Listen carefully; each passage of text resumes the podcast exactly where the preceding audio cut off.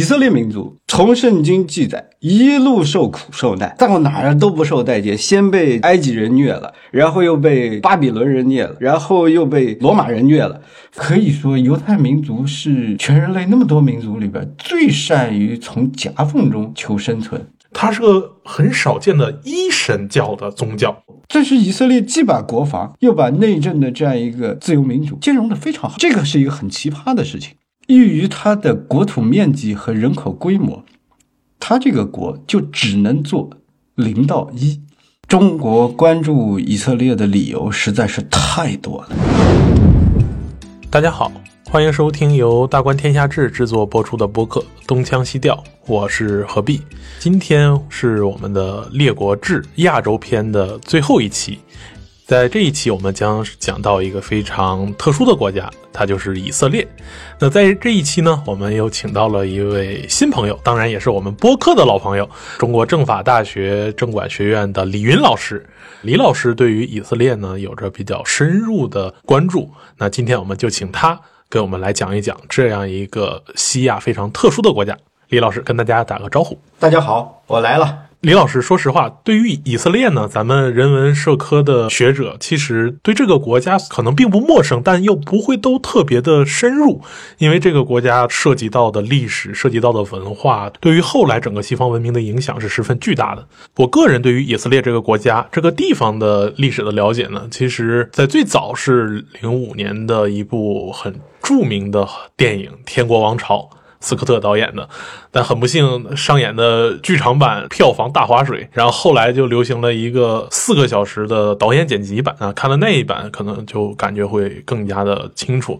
那在那部片子里面，我们看到了十字军第四次东征之后到第五次东征之间，在地中海东岸现在的以色列和巴勒斯坦地区建立的拉丁帝国，被斯拉丁伊斯兰世界里面非常著名的一个古代的政治家和军事家冲突和征服的这样。一个过程，嗯，把丁子拔掉了。对，由此呢，地中海东岸地区再一次回到了伊斯兰文明所控制的这个历史。这样一个反复纠缠的地方，它的历史、它的人民、它的语言、它的文化也是相当的复杂。您对于以色列最早的关注是在什么时候？以色列当然是从圣经旧约开始讲哦。其实。这个词儿就是上帝赐给他的选民民族的名字嘛。它首先不是一个国名，首先是一个很神叨的，甚至是五六千年前的这样一个传说中的部落民族的名字。所以，基本上整个圣经旧约就是以色列民族的早期的历史。其实我们会发现，哎，这个事情蛮稀奇的啊，就是把自己的民族的历史讲成故事。还讲的那么神道，嗯啊，特别的有使命感啊。虽然有很多苦难，有很多曲折，但是他就是大号民族啊，就是天选民族啊，而且还能一步一步通过好多季能够蜿蜒的讲下来。历史上这样的民族还真不多，大多数民族实际上都是一部史诗解决问题，没有那么多像连续剧一样的这个篇章。对，即使像非常灿烂的古希腊文明，它在开篇其实也就是奥林匹亚山上的那一群神仙们家族的这个乱搞的故事而已。嗯，就和这个阿伽门农啊、阿卡琉斯这些英雄就搅和在一起，对，就打。至于他们最早怎么样，其实可能赫西俄德的神谱要在荷马之后一点点啊，可能也是他们的集体记忆了。呃，但是讲成那么有感情的连续剧。那就是圣经旧约，嗯，所以大家其实没有必要把以色列这个词儿捆在那个小国上面。首先，哪怕当故事看，去看圣经旧约也挺好玩的。即便不看圣经旧约的原文呢，其实有很多改写版本，就讲圣经的故事，看看那些事儿也挺好玩的。嗯，什么摩西呀、大卫、所罗门啊，这些都是很好玩的故事啊。那就是犹太民族最引以为傲的先人嘛。对，说到圣经旧约，正像刚才老师说的，聊到以色列这个国家，我们一开始反而不能从它自身的这个政权角度去讨论，因为它的历史太长了。反而它对于人类文明最重大的影响是它的宗教。正如您说的，《圣经旧约》这样一本非常经典的，既是民族史诗，又是神话故事合集，又是一个历史的记录，又是一部宗教的经典。那由它衍生出来的具有世界性影响力的宗教，呃，我们称之为亚伯拉罕系的宗教，因为亚伯拉罕是里面记载的最早的一个重要的先知。那在这样一个宗教里面，它呈现出了一个和世界上其他文明不太一样的地方。对这个很不一样的地方就在于，它是个很少见的一神教的宗教，就是它有一个至高的人是无法通过理性和意志去对它进行反思的一个至高的神。相反，无论是我们看北欧神话，还是看古代希腊罗马神话，甚至是看印度神话以及我们我们中华的神话，我们会发现它大部分是一个多神的，甚至是人类学讲叫万物有灵的一个阶段，就是先从对世间。各种各样自然的现象的崇拜走出来的一个神话体系或者是信仰，但是亚伯拉罕系的宗教《圣经旧约》却记载了一个很少见的一个一神教。为什么《圣经旧约》会在地中海东岸以耶路撒冷城为中心的这样一个地区，会诞生出来一个如此特别的宗教？在我看来，那个地方的人想法就很特别，就他怎么就说周围的东西它可以没有什么神秘性，却对一个他们设定出来的最高的那种极致性的东西有一个信仰。你问的这个问题吧，从宗教学就是现代的，从十九世纪末开始的宗教学这个学科成立，就一直在追索，就一神教的源头，或者一神教到底怎么形成它，它的原型是什么？这个民族为什么就采取了或者皈依了这样一种奇葩的宗教？因为我们刚才都列举了，世界上的绝大多数文明都是多神教，可以说多神教洒满了整个世界，就从这个夹缝中长出了一神教。按理说它是异类，特别明显的异类。那么我们不能用宗教本身的解释去回答这个问题，呃，因为他都会说，哎，其实是其他民族傻嘛，只有我们才是聪明的，对吧？这个回答我觉得太自我中心了。那我们从宗教社会学的这个意义上去讲，实际上很多社会学家是花过非常大的脑筋去查这个历史的大案子的。那么其中有一个说法，我觉得是比较靠谱，大概在他们活动的地中海东岸。靠北一点，大概是现在叙利亚的那大马士革那一哎片，那一片，嗯，呃，原来是亚述的地盘。哦，亚述呢，它也不是主流宫廷性有一神教的这种倾向，相反是它压迫的一个部落啊。换句话说，在亚述的这个帝国当中，一神教也是亚文化。在以色列人这个部落、这个民族迁徙、这个流窜的过程当中，他们接触到了这种东西，然后和自己的这些早期的历史记忆合在一起，觉得这个东西是最靠谱的。从历史上，我们确实很难通过。考古和文献的证据复原五六千年前的事情，嗯，但是我有一个内部解释，我觉得是可以通的。哦，你看，无论是希腊罗马，还是中国，还是印度，这种典型的多神教的系统，它都是地广人多家底儿厚，咱家有的是矿，那是大户人家，所以在这个丰富的。多元的世界当中，对应着是多神，就是一个很正常的事情。神之间甚至有一点争斗，那都和人世间这个事儿的镜像的翻版啊，是可以对得上的。以色列民族从圣经记载，一路受苦受难，到哪儿都不受待见，先被埃及人虐了，然后又被巴比伦人虐了，然后又被罗马人虐了，反正就没个好。辉煌的时间非常非常的短，全都受难史。这样一个小户人家。穷人家的孩子对于坚定的信仰的需求就特别的高啊，因为如果人世间还有什么能够让我们扛住苦难的话，那就是那个疼爱我们的神呐、而且他是唯一的，我们这个民族也是唯一的，一一。对应就和这个大户人家，大家生活的都很好，有很多神一起像一个大家庭一样，很欢乐祥和的这种结构，就形成了鲜明的对比。所以我觉得，从它的生存逻辑的意义上来说，他们对精神世界的这种极度的需求，使得把多神汇合为一，打造成一个特别扛得住的这样一个神，是有内在需求的。但是这只是我的一家之言。呃，其实您的这一家之言，在我看来是一个非常带有社会学性的解释，和您之前讲政治哲学可能距离会比较远。很明显，您的这样一个解释是要将一个宗教的精神世界的生成和他生活的状态和他整个这族群的经历要给他联系在一起。那当然，我我们正经政治学家都是爱你们社会学家的，尤其爱韦伯。韦伯他老人家也是有专门一大本后书，当年啃他的时候，古犹太教实在是累死我了。但是回到宗教本身，刚才我讲到亚伯拉罕系的宗教，尽管在它的原初阶段可能只是地中海东岸一个受苦受难的小部落的一个坚定信仰，但是我们看到后续的发展，在自身这里面分化出了基督教。基督教一路向西传，扩遍了整个欧洲，又因为欧洲的现代文明给它扩展到了美洲乃至非洲，甚至全世界。另一方面，它向东。在公元七世纪的时候，诞生了伊斯兰教，然后一路向东打到了东亚，甚至紧挨到了我们的敦煌、玉门关这样一个广阔的亚洲腹地，基本都是伊斯兰教的世界。那可以想见，说犹太教、基督教和伊斯兰教这三个亚伯拉罕系的宗教，至少在人口和空间的范围内的覆盖面积，绝对是占到了整个世界文明目前的一个绝对优势。这三个宗教，它在历史上也有着诸多的。纠葛，咱们先把历史放一边。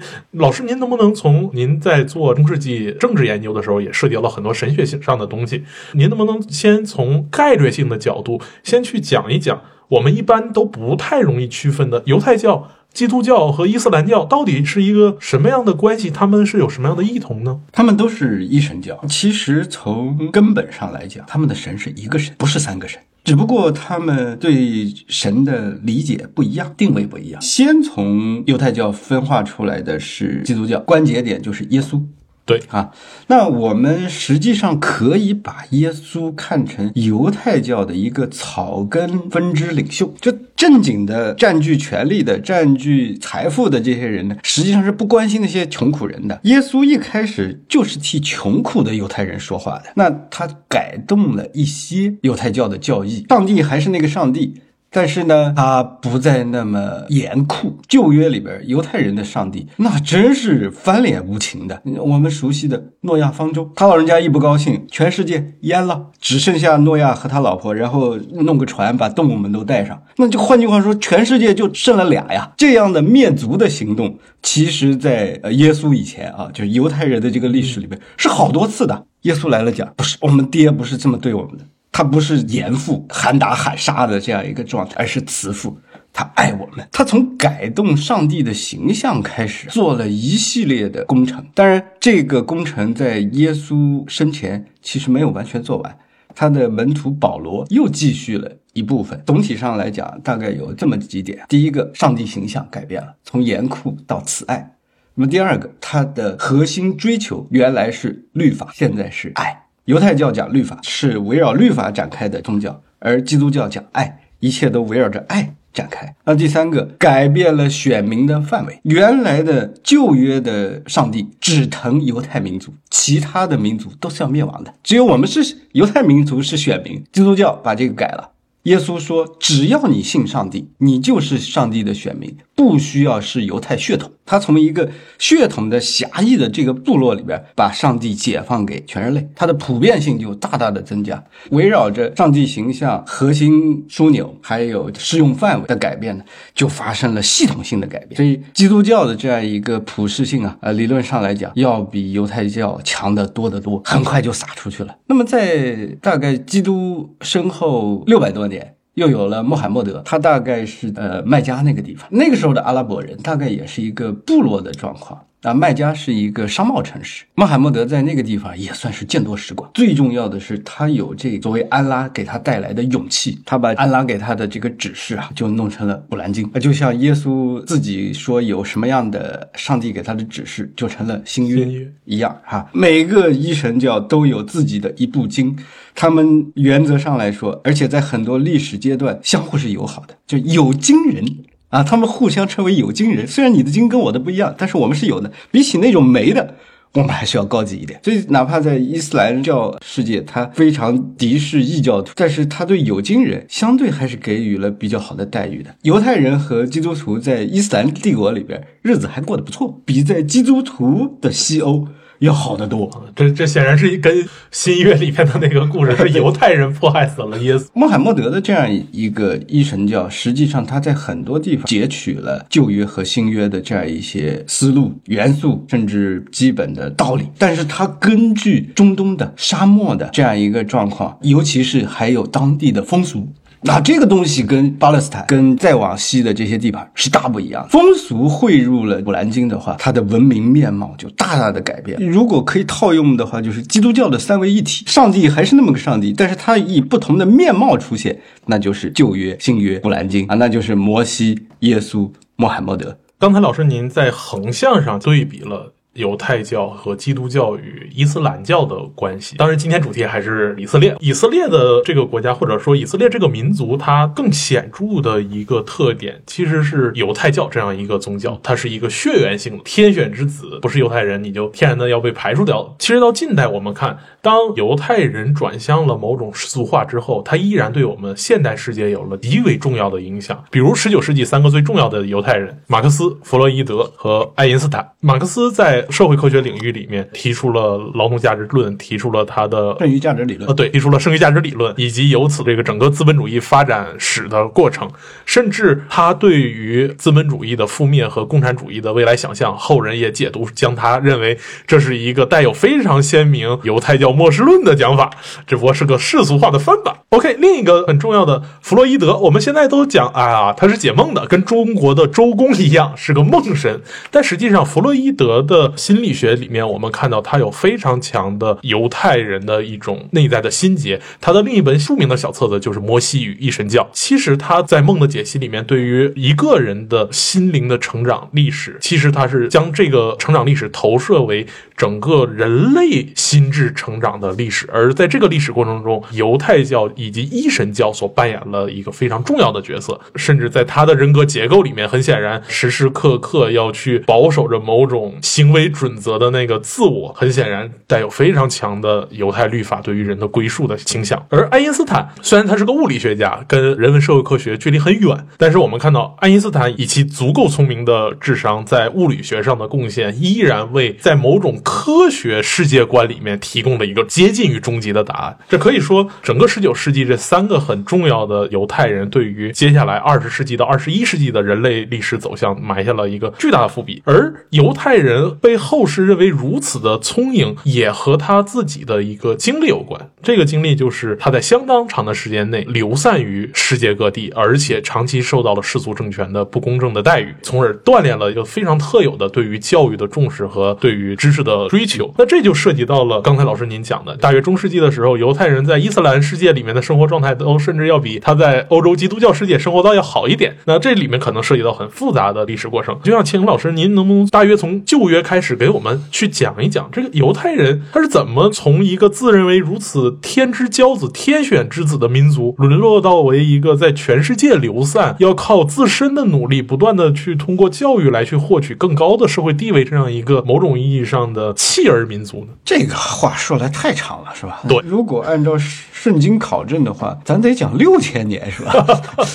前一阵有个非常热的书叫《耶路撒冷三千年》啊，讲到以色列，我们是没有办法去绕开这。座城市的，那当然，咱们就先从耶路撒冷这个城市开始，从旧约时期的记载，我们都非常熟悉的一个世界神话，就是所罗门的金柜，一个巨大的财富，现在还有人把它当做世界未解之谜。其实我们大概就从一个相对历史的角度，从三千年开始讲，不用六千年那么长，就从老师您在耶路撒冷的所见所闻和犹太人的历史。圣经旧约的主题，我觉得非常的明确，嗯，就是一定要信上帝。很多前面的书写都是讲，你看你们信仰又不坚定了，又背叛了，所以吃亏了吧？被弄到埃及当了奴隶，连自己的神都找不到了，所以派摩西来拯救，来点化一下你们，把你们从埃及领回巴勒斯坦。然后上帝就显了很多神迹啊，什么把红海分开啊，天上掉馒头吧，呃，类似的这种事情。但是即便在这种情况下，即便在摩西上了西奈山，把十诫的这个石板扛下来之后，犹太人仍然又去信什么巴利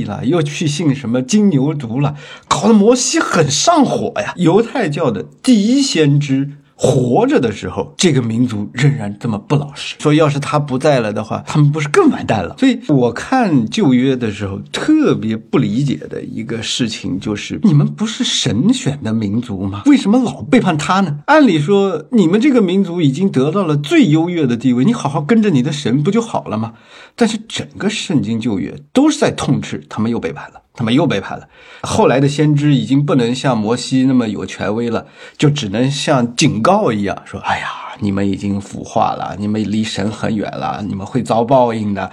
我预言啥啥啥啥，哎，结果就应验了。他已经没有办法直接的像摩西那样用。我们讲摩西是用过屠杀的来规训他的犹太民族，后面那些先知都没有这样的权利了，他们就只能用预言的方式来劝诫这个民族了。从这个意义上讲，其实这样一个。找到真神，哪怕是天选民族，也挺困难的。他们要通过不断的在这个世间吃了很多很多的亏，才能最终笃定的信自己的主。在这个过程当中，有很多大人物是非常好玩的。比如说，犹太人的第一个王叫扫罗，是他们的先知萨母尔去求告上帝说：“犹太人说我们这个部落形势不太好，要不给我们弄一个王吧？”上帝还不情不愿：“我不是你们的王吗？你们干嘛还要？”一个王啊，那他出来了，我搁哪儿啊？其实上帝的牙缝里是有这种很不爽的味道的。但是既然你们要行，你想好了，有了他，你们就要受他的罪。结果自从扫罗当了王以后，很多乱七八糟的故事就出来了。扫罗这个王也不太听上帝的话，半路战死。然后他的女婿大卫。当了王啊，那倒是很厉害，基本上是人类传说中数一数二的很牛的国王。尤其他还聪明智慧，他还能歌善舞。西方音乐的那个竖琴就是他的乐器啊。圣经里边有雅歌，类似于像我们中国人的诗经。诗经，据传说很多都是大卫唱的。大卫去了以后，又把王位留给了所罗门，据说是最聪明的犹太国王。至少在旧约里面，我读所罗门记的时候，就感觉他特别像乾隆，就全能啊啊，全能。在他治下，犹太人的地盘也是最大的。但是无论如何，因为他统治的疆域够大，时间够长，这个民族积聚起足够的财富，宗教是必须用财富去彰显他的荣耀的，这些事儿就可以办了。以前只是放羊牧马的时候，这事儿就没法办。你多少只羊能换一坨金子？现在好了，也算是地大物博了。呃，就有底气干这个事情，所以宝藏出现在所罗门时代是可以理解。其实宝藏现在我们看起来无影无踪，但是有一项所罗门时代的历史遗迹却依然保留到了现在，那就是耶路撒冷非常著名的犹太圣地哭墙。据说哭墙所用的建筑材料是所罗门王建造他的神殿、供养约柜里面藏着摩西十诫那两块石头的那座巨大的神殿所留下来的遗迹。老师，您去过？我去过哭墙。但是我没有哭，这当然，我也戴了帽子哈，就是犹太人那个小小圆帽，小圆帽，然后趴在墙上趴了一会儿，还斜眼看看旁边的人哭成啥样了。哎呦，他们那个真是那种发自心底的痛苦，是我们这种俗人因为受到挫折和委屈的这种哭所没有办法体会的。一个人的痛苦是从心底发出来，那个其实就不叫痛苦，叫悲哀。他。应该不只是为自己而悲哀，很可能是因为有更大的悲哀。因为整个哭墙就是一个悲哀的象征嘛。我们的民族，我们的圣殿被毁掉了，那我们去哪儿呢？我们还能回来吗？这样一些。千年级别的悲哀就凝住在那哭墙里边，所以那个地方确实是很神奇的一个地方。您您在抚摸那石头，能想象出，假如当时所罗门在建造那座圣殿的时候，可能它的规模。待会儿我跟你讲，有一个地方，我觉得，嗯，味道比哭墙还要足。总体上来讲。犹太人的辉煌到所罗门去世基本上就结束了，就特别戛然而止的一种感觉。对，因为我在西方史纲也讲，罗马史纲也讲，罗马史纲还专门花篇幅讲王位继承。只要有王的地方，继承就是个大麻烦问题。所罗门死了以后，他的儿子得了一边，他的一个将军得了一边。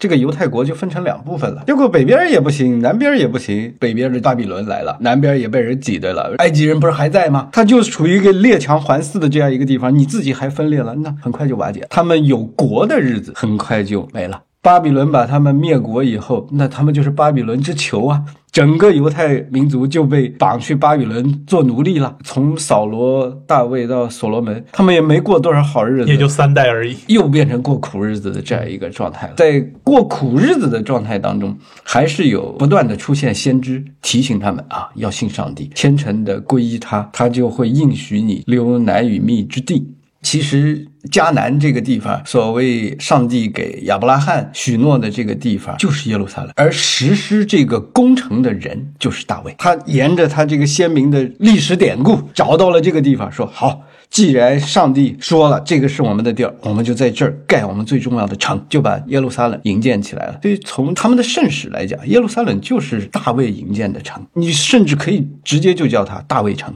那么我告诉你的段子就是，我在一个特殊的机缘之下，我。不知道现在开放应该还没有啊，就是考古学家们挖到了大卫城的遗迹。换句话说，我们能在地面上看见的，无论是阿克萨清真寺，还是它旁边的哭墙，还是耶路撒冷老城等等，那可能也就是你看天国王朝的这个差不多也就七八百年的历史呗，对吧？对。而我们是到了地下哦，其中特别让我感到震撼的是灰烬啊，也就是罗马人来了，犹太人不服起义，然后皇帝。你们怒了，全部干掉，然后把第二圣殿也拆毁。自此以后，犹太人就流散全世界了，就再也没有聚拢过了。而我触摸到你那个灰烬，很可能就是当年罗马人毁耶路撒冷留下的灰烬。我捏在手里，我的天儿，那就是两千年前的东西啊！这个历史触碰感会更加的太强了，太强了！考古还没有完成。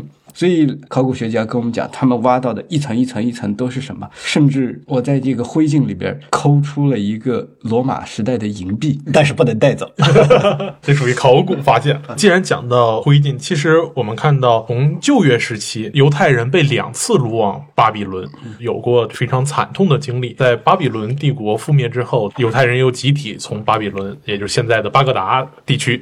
回到了耶路撒冷，重新建立起了地方性的政权，然后再到罗马帝国的征服。在这个征服期里面，一个很重要的变化就是耶稣基督出现了。耶稣基督是在大概犹太人大起义之前。对，那在罗马帝国这样一段时间里面，因为您也在主讲。罗马史纲这一门课，同时也写了罗罗马史纲这一本书。那么，罗马帝国在一般的理解中，相当程度上，它其实是个多神教的国家。在罗马有著名的万神殿，对，按理说它应该是一个相当包容性的。对，那为何在这个地区，犹太人会感受到如此强的压迫，以至于要去大起义，呃，惹得罗马在这个地方的总督要将整个城下杀手毁灭呢？这个是一个一神教执拗的地方，就没有办法了。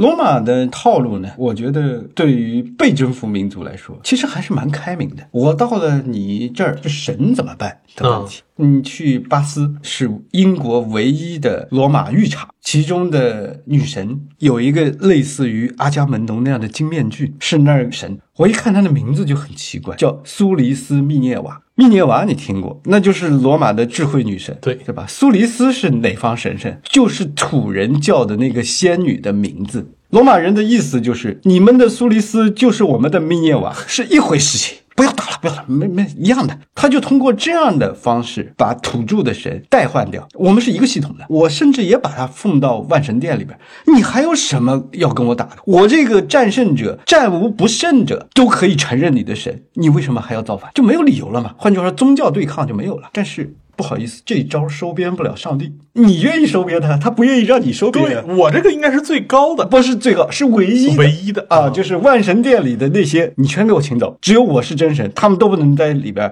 什么罗马人最崇拜的马尔斯也好，朱比特也好，密涅瓦也好。等等等等，都是邪神！我天儿，你这个弱小民族居然还不待见我这个大民族的这些大神，你这个毛神还跟我叽歪，那人家不就火了吗？一旦宗教上的这个结儿不能解，很多地方就全都是冲突。罗马人其实也想了办法，就是让亲罗马的西律王啊，小伙伴们可能没有听过这个王到底是何方神圣。我讲一个新约里的段子，你就知道了。先知说，上帝的儿子救世主。要降生在伯利恒这个地方，他他要成为王，西律王就慌了。那他不是来替代我的吗？把伯利恒两岁以下的男孩全部抓起来杀死。就是这个西律王干的，他就是罗马人扶植的犹太人里边的傀儡政权。傀儡政权，哎，对对，耶稣实际上就出现在这个犹太人已经被罗马控制，他的上层实际上已经在向罗马勾结的这么一个状态下，其实还是有带路打的啊。但是总的来讲，你要化掉这个一神教啊，它确实很顽强。除了旧的这些老犹太宗派化不掉以外，耶稣作为新宗派又崛起了，他还要讲虔诚的信奉上帝，他是爱我们的，而且我们刚才已经讲到，他会和你所受的苦难形成一个正向的加持。苦难是上帝对我们的考验啊，这些坏蛋都会灭亡的，而我们在苦难当中是会成长的，所以只要坚定的信他就好了，让苦难来得更猛烈些吧。所以根本就不惧你这些压迫，反而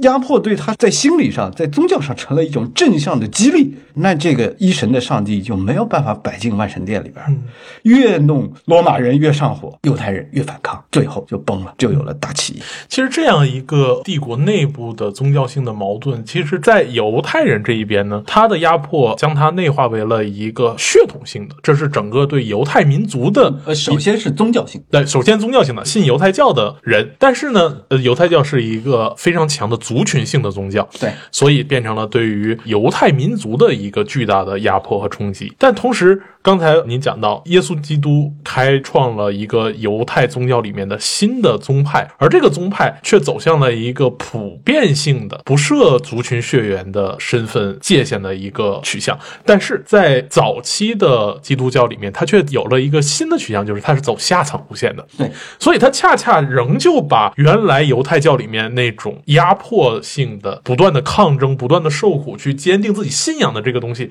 转化成了一个阶层性的大众信仰。反过来，同时凭借它并不设有血缘性身份的这种界限，去迅速反向征服了整个罗马帝国。所以导致在公元四世纪的时候，君士坦丁大帝反而要将基督教设为了国教，最终实现了某种意义上犹太人对于罗马帝国的反向征服。我觉得是这个链条就划的长了点。你可以讲是耶稣和他的基督教对于罗马帝国的反向征服。如果再往前延伸到犹太人和犹太教，那就过长了，因为你就把耶稣他自立门户这出来的这个新系统和老系统相当于没有区别了。所以新老系统、新约旧约还是有区别的。啊，或者换句话说，就是某种意义上，罗马最终还是被一神教所征服了。对这个逻辑，我在《罗马史纲》里花了很大的篇幅，非常仔细的讨论过。而这样一次征服，其实恰恰也是某种意义上是人类历史一次重要的转折，因为它第一次让一个世界性的帝国开始笼罩在一个一神教的思维体系之下，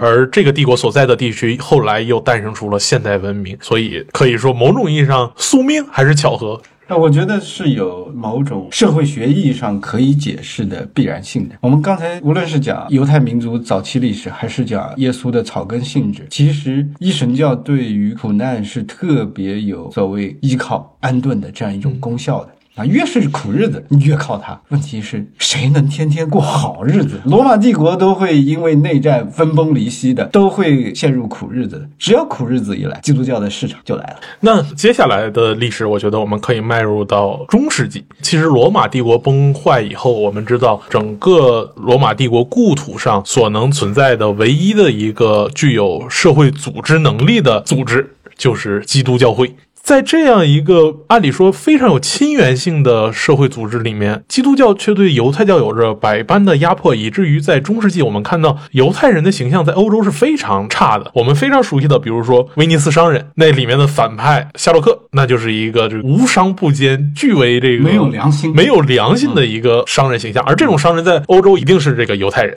嗯，那可以说在中世纪犹太人会有一个如此刻板印象？我觉得这是一个恶性循环。首先，他们在宗教上是难以释怀，是你们犹太人出卖了耶稣，让他被比拉多钉了十字架。你们整个犹太民族都是耶稣的叛徒，这个在宗教上是没有办法释怀的事情。只要耶稣被钉十字架，那基督教的标志就是十字架呀。你看到这玩意儿，你就恨犹太人啊。所以他们编出了各种各样对犹太人的恨，比如说一三四七年的这个黑死病也是犹太人搞来的。比如说犹太人特别爱在水井里投毒、拐卖孩子，用血去炼他们的面饼等等。反正中世纪的迷信也多，但是这种扣帽子甚至编故事来污蔑犹太人的太普遍了。莎士比亚也不能免俗。呃呃，莎士比亚的威尼斯商人呢，我觉得是用商业的逻辑和社会学是可以解释的，因为从法律上，西方各国包括教会在内都规定，犹太人第一不允许拥有土地，那你就当不了农民。第二，很多很多重要的行当也不允许你进入，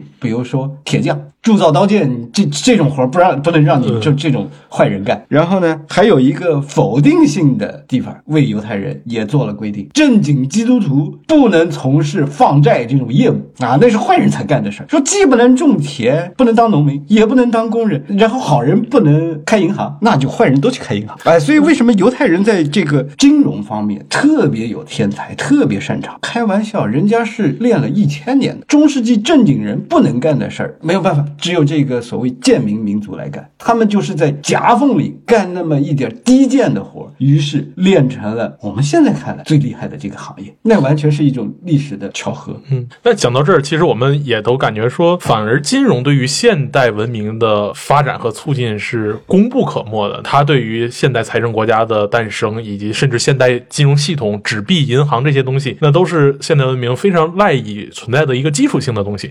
而这个东西恰恰是在犹太人的。手里面成长起来的，至少在历史的表象上会看到，说犹太人对于现代文明的贡献会呈现出一个格外大的形象。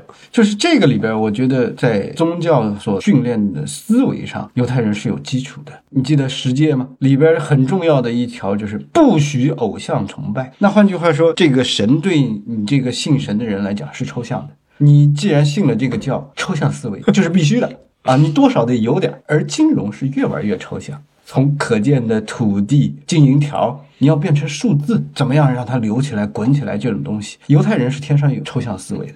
而且你刚才举的这个例子，无论是马克思对于资本的分析，还是弗洛伊德对性本能的分析，还是爱因斯坦对这个宇宙的想象。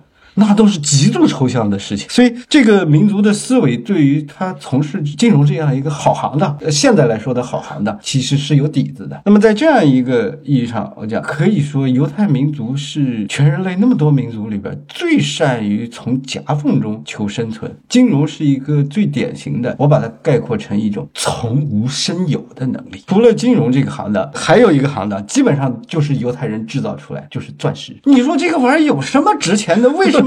一颗就很久远了，在很久很久以前，我们去看人类古时候的那些文献的时候，钻石没有在所谓稀罕物里边位列前茅，对吧？我们都是讲蓝宝石、红宝石等等这些稀有的天然矿藏里边磨出来的，而钻石所谓它珍贵，它代表啥啥啥，就是犹太人捣鼓出来的。犹太人甚至可以说发明了这个产业，然后为它添上了所谓文化的故事的这样一整套意义系统。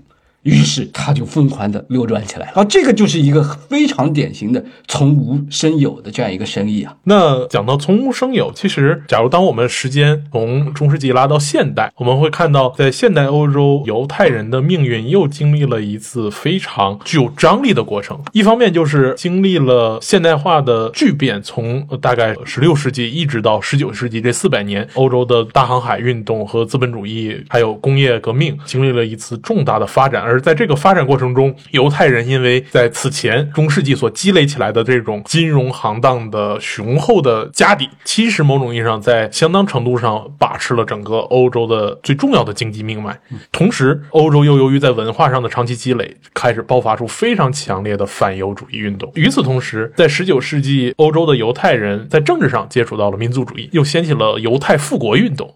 于是，在十九世纪，一方面我们会看到大量的欧洲人在强烈的反犹。另一方面，在欧洲的各地的犹太人，他们甚至已经不再说犹太语了，犹太语已经成为了一个失传的语言。他们都在说本地的语言的时候，这些人却有着一个共同的目标，就是我们要重建一个我们犹太人的国家。在反犹运动里面，我的印象最深的就是跟我们社会学学科最相关的法国的德雷福斯事件。法国政府将一个犹太人军官德雷福斯污蔑为叛国，并且在证据十分不充分的情况下就要将其判罪。整个法国的知识界对此有个巨大的讨论，以至于分裂。那我们的祖师爷图尔干就深陷其中，因为他本身也是个犹太人。另外，我们非常熟悉的大文豪左拉、都德都深陷于这样一个漩涡之中。与此同时，由于英法两国国在中东地区的扩张。我们之前讲到的近东病夫土耳其奥斯曼帝国，在这个时候被英法两国蹂躏的不成样子，恰恰有这样一个空间，能够让欧洲的犹太人开始重回自己的故土。那犹太复国运动也开始从一个小火苗走向了建有燎原之势这样一个过程。十九世纪的犹太人是不是感觉非常像到了一个十字路口的阶段？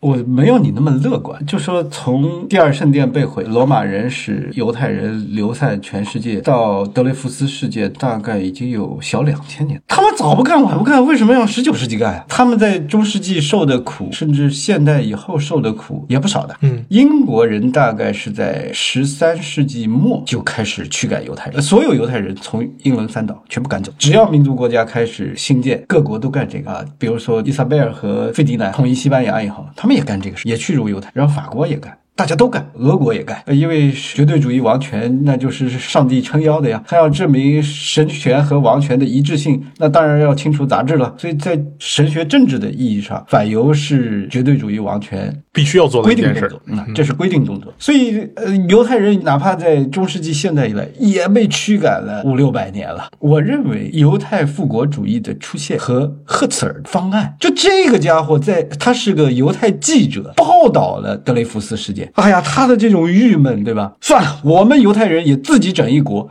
我们不去任何国，我们在我们的国就没有人来欺负我们了。他这个是一个脑洞。他提出这个方案以后，吸引了不光犹太人，而且其他无论是反犹的还是支持犹太人的目光。哎呦，原来是可以这么搞的。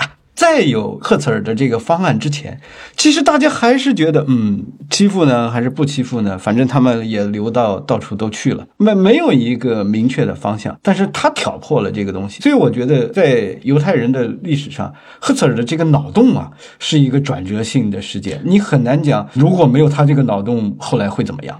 就是某种意义上，他将犹太人已经遗忘掉了将近两千年的记忆重新唤醒。我们犹太人是可以不仅仅凭借族属和宗教，还能有一个现实的国家来让我们聚在一起，这么一个方案。对，其实犹太人已经忘了两千年了，但是他在十九世纪赫茨尔重新提出来，给了大家一个新的可以落地的方案的时候，这个东西就开始吸引着大家去执行。对这个犹太复国主义大会召开的时候，全世界犹太牛人都参加，而且这里边有很多牛人是不赞成，就是我们这个民族对应的是上帝，对吧？为什么非要有一个物理性的以现代西欧国家为样板的这么一个小框框来圈住我们？这个不是我们想要的呀，这个和我们圣经旧约讲的不符呀。我们有彼岸的天国就行，此地在地上的国，我们不是这么需要。啊，犹太复国主义也是因为有他非常强有力的领导者成事儿了。如果七嘴八舌的支持的那些人不行的话，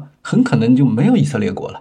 嗯，那讲到复国主义，其实离不开两次世界大战。在对二十世纪的时候，犹太人经历了某种意义上巨大的过山车一样的民族遭遇。首先是第一次世界大战，让英法有机会将奥斯曼帝国的领土可以直接的，当然国联叫它委托管理，但是实际上是直接的控制了。委任统治，对委任统治，而在直接控制的时候，英国就某种意义上开了这样一个口子，就是让犹太人可以返回到故土。所以我们会看到，尽管十九世纪就有人在践行犹太复国主义，说要搬回到地中海东岸地区，但是更多的人口的迁移是要在一战结束之后，那民族自觉和民族国家成为一个当时公认的所谓的公理。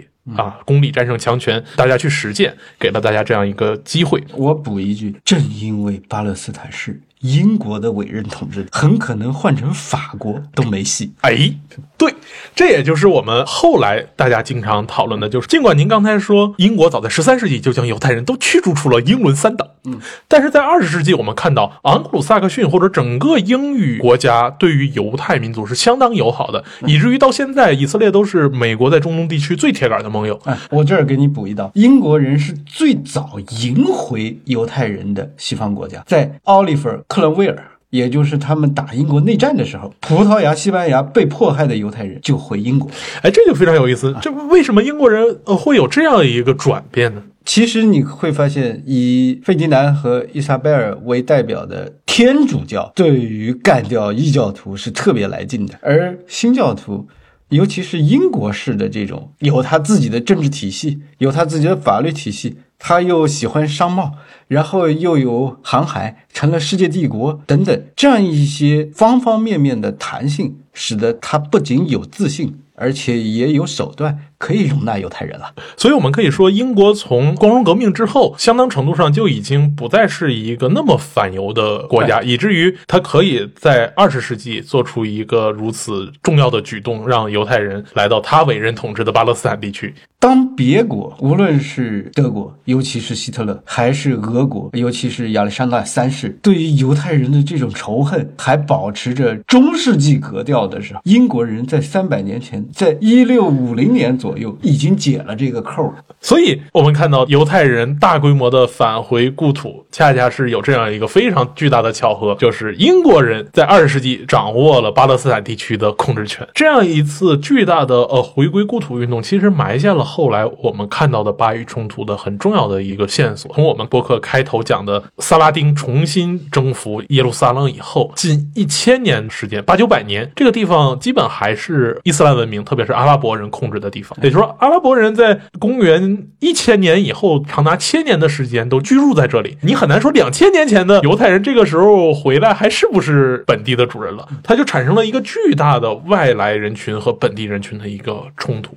其实英国人啊，一开始也没想到，那不就是有人愿意去那儿殖民吗？他愿意在那儿买块地种他自己的，还能给我交点税啊，那就去呗。但是发现。这些去了的犹太人好像跟旁边的阿拉伯人不对付了，就变成英国人必须要管的一个治安问题。等警察不够用的时候，发现这已经不是个治安问题，变成重大的政治问题了，是具有深厚的宗教和民族根源的冲突了啊！这个时候，英国人头非常大。但是总体上来讲，犹太人的对于西方政治的了解和穿梭能力远远超过了阿拉伯人，他们对于西方社会是搞哪一套是很熟悉的，所以。他们搞出了贝尔福宣言，英国外交大臣与英国国家的名义发布。嗯，我们是支持犹太人在内搞一个自己的国家的。我天，有这个东西以后，你想，当时英国基本上还是世界第一大国，为你搞这个事情有了背书了，情势一下就变了。虽然贝尔福宣言没有办法那么快的落实，其实也不能指望英国人去落实，关键还是犹太人自己能不能落实。那攒足了力量的时候。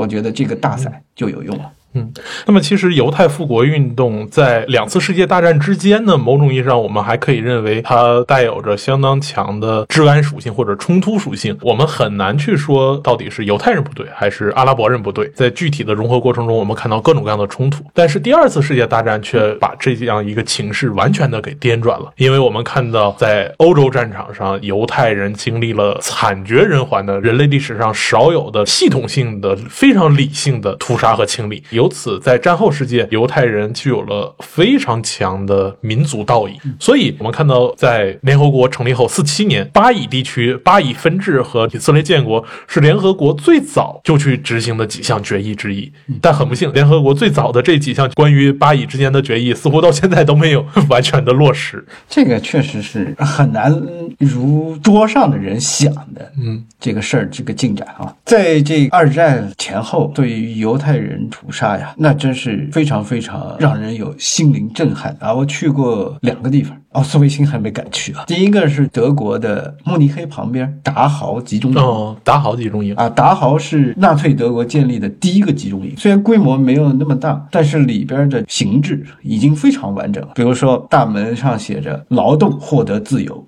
有了集中营以后，这三个字儿基本上就变成一个很邪恶的事情了。然后里边的这种布置，包括宿舍，哈，最让人汗毛竖起来的就是焚尸炉。这种东西你见见过以后，凡是人心是肉长的人，你都会对被害者给予高度的同情。那第二个我去过的，他资料攒的比较全，也是全世界犹太人一起找证据盖起来的，就是纽约的大屠杀博物馆。它在纽约一个不太起眼的地方，但是里边的资料相当的全，甚至有一些非常珍惜的文献。我们知道大屠杀过程中。最广为流传的人们的呼喊就是安妮日记嘛，小姑娘躲在地下室里边写的这样一个恐惧的状态。纽约的大屠杀纪念馆里边收集了不少的这样的珍贵的东西，所以我觉得我们虽然没有经历过这些事情，但是你只要看过这些博物馆的话，不会对这种人类历史上最令人发指的事无动于衷的。回到现代以色列建国。这个时候，我们就会发现，仅仅距离二战结束才两年不到，四七年以色列建国，马上就迎来了他的建国之战，就是独立战争。这边以色列宣布我建国，这边六个阿拉伯国家围攻以色列。结果六个阿拉伯国家还没干得了以色列，而且以色列还把放大了对以，上就是我说的联合国的决议永无执行之日，就是他在建国的时候就已经把决议里面的领土归属给改了，而且一战就是将近八十年。由此，我们熟悉的这中东和平进程，这是我小时候最常听到的语句，就是进入了漫长的和平进程的过程，先后经历了四次中东战争，以至于周围的阿拉伯国家呃屡败屡战，屡战屡败，以色列却是越打越强，现在成了中东地区少有的，虽然国土面积很小，但却是一个高度发达的国家。那老师，您从建国战争到后来的六日战争、六日战争、赎罪日战争，赎罪日战争，那这一系列的中东战争给以色列和周边的阿拉伯国家带来一个什么样的状态，以及它对于以色列这样一个很年轻的现代国家又有怎样的一个国家塑造呢？哦，去以色列的时候呢，驱车走了很多地方。总体上来讲，自然环境是非常恶劣的啊！大家都觉得死海是个神迹，漂在里边不会沉，挺好玩的。我的天儿，那意味着那地方盐分极高，植物在那儿就没戏了。旧约也是在骗人，哪有留着奶与蜜呀、就是那些山上留下泉水、溪水的，可能有点好地方，但总体上来说，沙漠化的特别的严酷的。嗯，在那样一个情况下，确实是需要这个民族非常坚韧的去干很多事儿。比如说，他的吉布兹就是很好的所谓公社。我们一小堆人有个一个农场的，怎么能够呃用相互关系的这样一个约定，把我们的这个组织经营好？哎，这个吉布兹打造的就很好，很有以色列的特色，非常解决他的问题，而且也很人性化，是非常值得研究的。那如果是微观上这样的话，其实它宏观上国家是有非常强的主动建构。我活在一个虎狼成群的险恶之地，我们要建这个国，就已经想好了是这个情形。如果你没有准备的话，那你不是去羊入虎口送死？所以从他的这个首任总统维茨曼、首任总理本古里安这些建国领袖开始，他们就对这样一个外紧内松啊，其实他的人民没有每个人都是实时战备的状态，但是外紧的机制是非常强硬的。而且人民是理解这个事情的。如果有事儿，我扔下手里的拖拉机上战场是完全没有问题的。换句话说，他的这个国防意识啊，非常接近于西皮阿之前的罗马，全民皆兵，每个人都认为很正常，而且我愿意为国而战，这个状态是非常非常饱满。那当然，我们在这个现代化的战争当中，光讲士气是不够的，它的技术、它的组织，从独立战争开始就远远比阿拉伯国家先进。在某种程度上，它甚至在建国起的那样一套体制，尤其是围绕着国防打造出来的国家机器的先进程度，就是和西方国家差不多的，那就甩开阿拉伯国家好几个身位了。所以你只有从体制上，那这就是波利比亚我们政治学一个重要的祖师爷的教诲：一个国家强，一定是它的体制很牛，其他的都是次要原因，这个是最首要的原因。那我认为，在这个意义上，无论是它的实权的总理制，满世界捞名誉的总统，还有它的比较良性的政党政治，还有这个国和全世界犹太人紧密联系的这样一些机制，当然还有他从西方国家学来的这样一些政府体制啊，财政的好，军事的好等等，使这个国家出生的时候就已经是一个非常高阶的国家了。所以这样一个国家反倒不会因为它的国防压力巨大而被迫变成一个权力非常集中的战斗群体，它依然可以因为与西方紧密的关系和本国国民的高素质去形成一个虽然。外边很紧，但是我依然内部很松弛，可以形成一个有效的、良性的现代政治国家。这个，如果你去看以色列国的历史，那就七十年，比我们稍早一点点。这样一个历史当中，你会发现好多总理本来是正常时候你不行啊，你就下课吧。哎呀，打仗了，但是他领导战争很有一套，立马就威望满满。而有一些本来就是战争英雄，你比如说沙龙，比如说拉宾，他们都在前面的战争当中，那就是高级统帅，是获得军威的人，那当总理谁不服？所以以色列非常奇怪的，作为政治学非常值得研究的，就是它的军政关系。按理说，军人做总理，在和平年代、普通国家是很危险的事情。对，难有不军事独裁的啊？对吧？如果这个政府没有强力的军事支持的话，他好像根本就没有办法存活。但是以色列既把国防又把内政的这样一个自由民主兼容的非常好，这个是一个很奇葩的事情。刚才我们讲到了以色列的内政，其实我们普通人关注以色列，更多的是因为它一个外交上的形象。假如我们把时间拉长，我们说犹太民族从巴比伦帝国之后就经历了漫长的民族沉沦，直到近代才回到了比较正常的状态。但是，假如我们只把目光放到这七十年，却完全相反，因为以色列的建国起点非常高，所以在一开始就呈现出了一个他在欺压别人的形象，以至于我们看到后来的我小时候所。熟悉的那个人名阿拉法特，嗯，中国人民的老朋友，老朋友阿拉法特是被欺负，他呈现了一个非常悲情英雄的形象。以色列反而却像一个穷凶极恶的国家，在追着阿拉伯国家满地打。这个时候，我们是如何理解以色列在现代中东政治里面所处的一个位置？阿拉伯世界在现代以后啊，本身就存在着很多问题，无论是伊斯兰教的现代化，还是现代领土国家之间是一个啥关系，你就没有以色列，他们也够麻烦。好多人都想做这个阿拉伯世界的领袖，对吧？纳赛尔想做，一直到萨达姆，对吧？都想干这个事儿啊，就阿拉伯世界就我说了算，一呼百应的这个，他们自己其实非常像一个列国制。那你说再加入这么一个可以说是绝对意志的以色列进来，大鲶鱼，这个局就乱的不行了啊！所以里边既有想当领袖，你看只要他想当领袖，他就会撺掇大伙去打以色列，立威嘛。你把这个小兄弟揍了不算狠，但是把我们共同的敌人这这个钉子给拔了，那就是大牛。所以纳赛尔想干，萨达特想干，这些个阿拉伯世界的领袖都想干啊！但是他们确实对敌我实力估计的。不清楚。那么在这样一个状况下，我认为不要把中东局势简单的想成以阿双方，而要把它想象成一个本来就是伊斯兰世界的列国制。里边投放了一个绝对意志的以色列，然后这个复杂的盘面呀，就不是二元格局能够解释，就不是一个简单的善恶的问题。对，那在这个意义上，我们看到，其实，在整个中东政局之外，还有两个我们无法忽视的更大的力量，一个是我们之前列国志讲到的伊朗，虽然它不是阿拉伯国家，但它是整个伊斯兰世界里面的一个很重要的大国，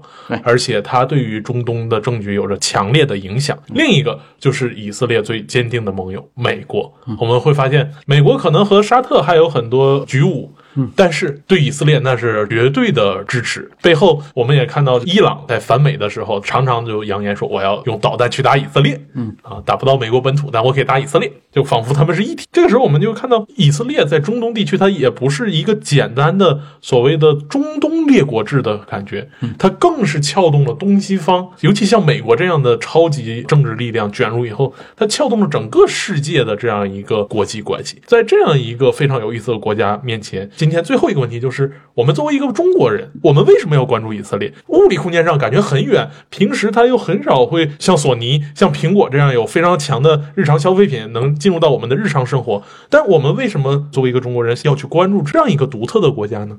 我觉得中国关注以色列的理由实在是太多了。嗯，第一个，我们先讲最虚的，能和我们中华民族并列有那么长历史、那么神奇历史的民族，真没那么多。犹太民族算一号，有共同悠长的历史啊。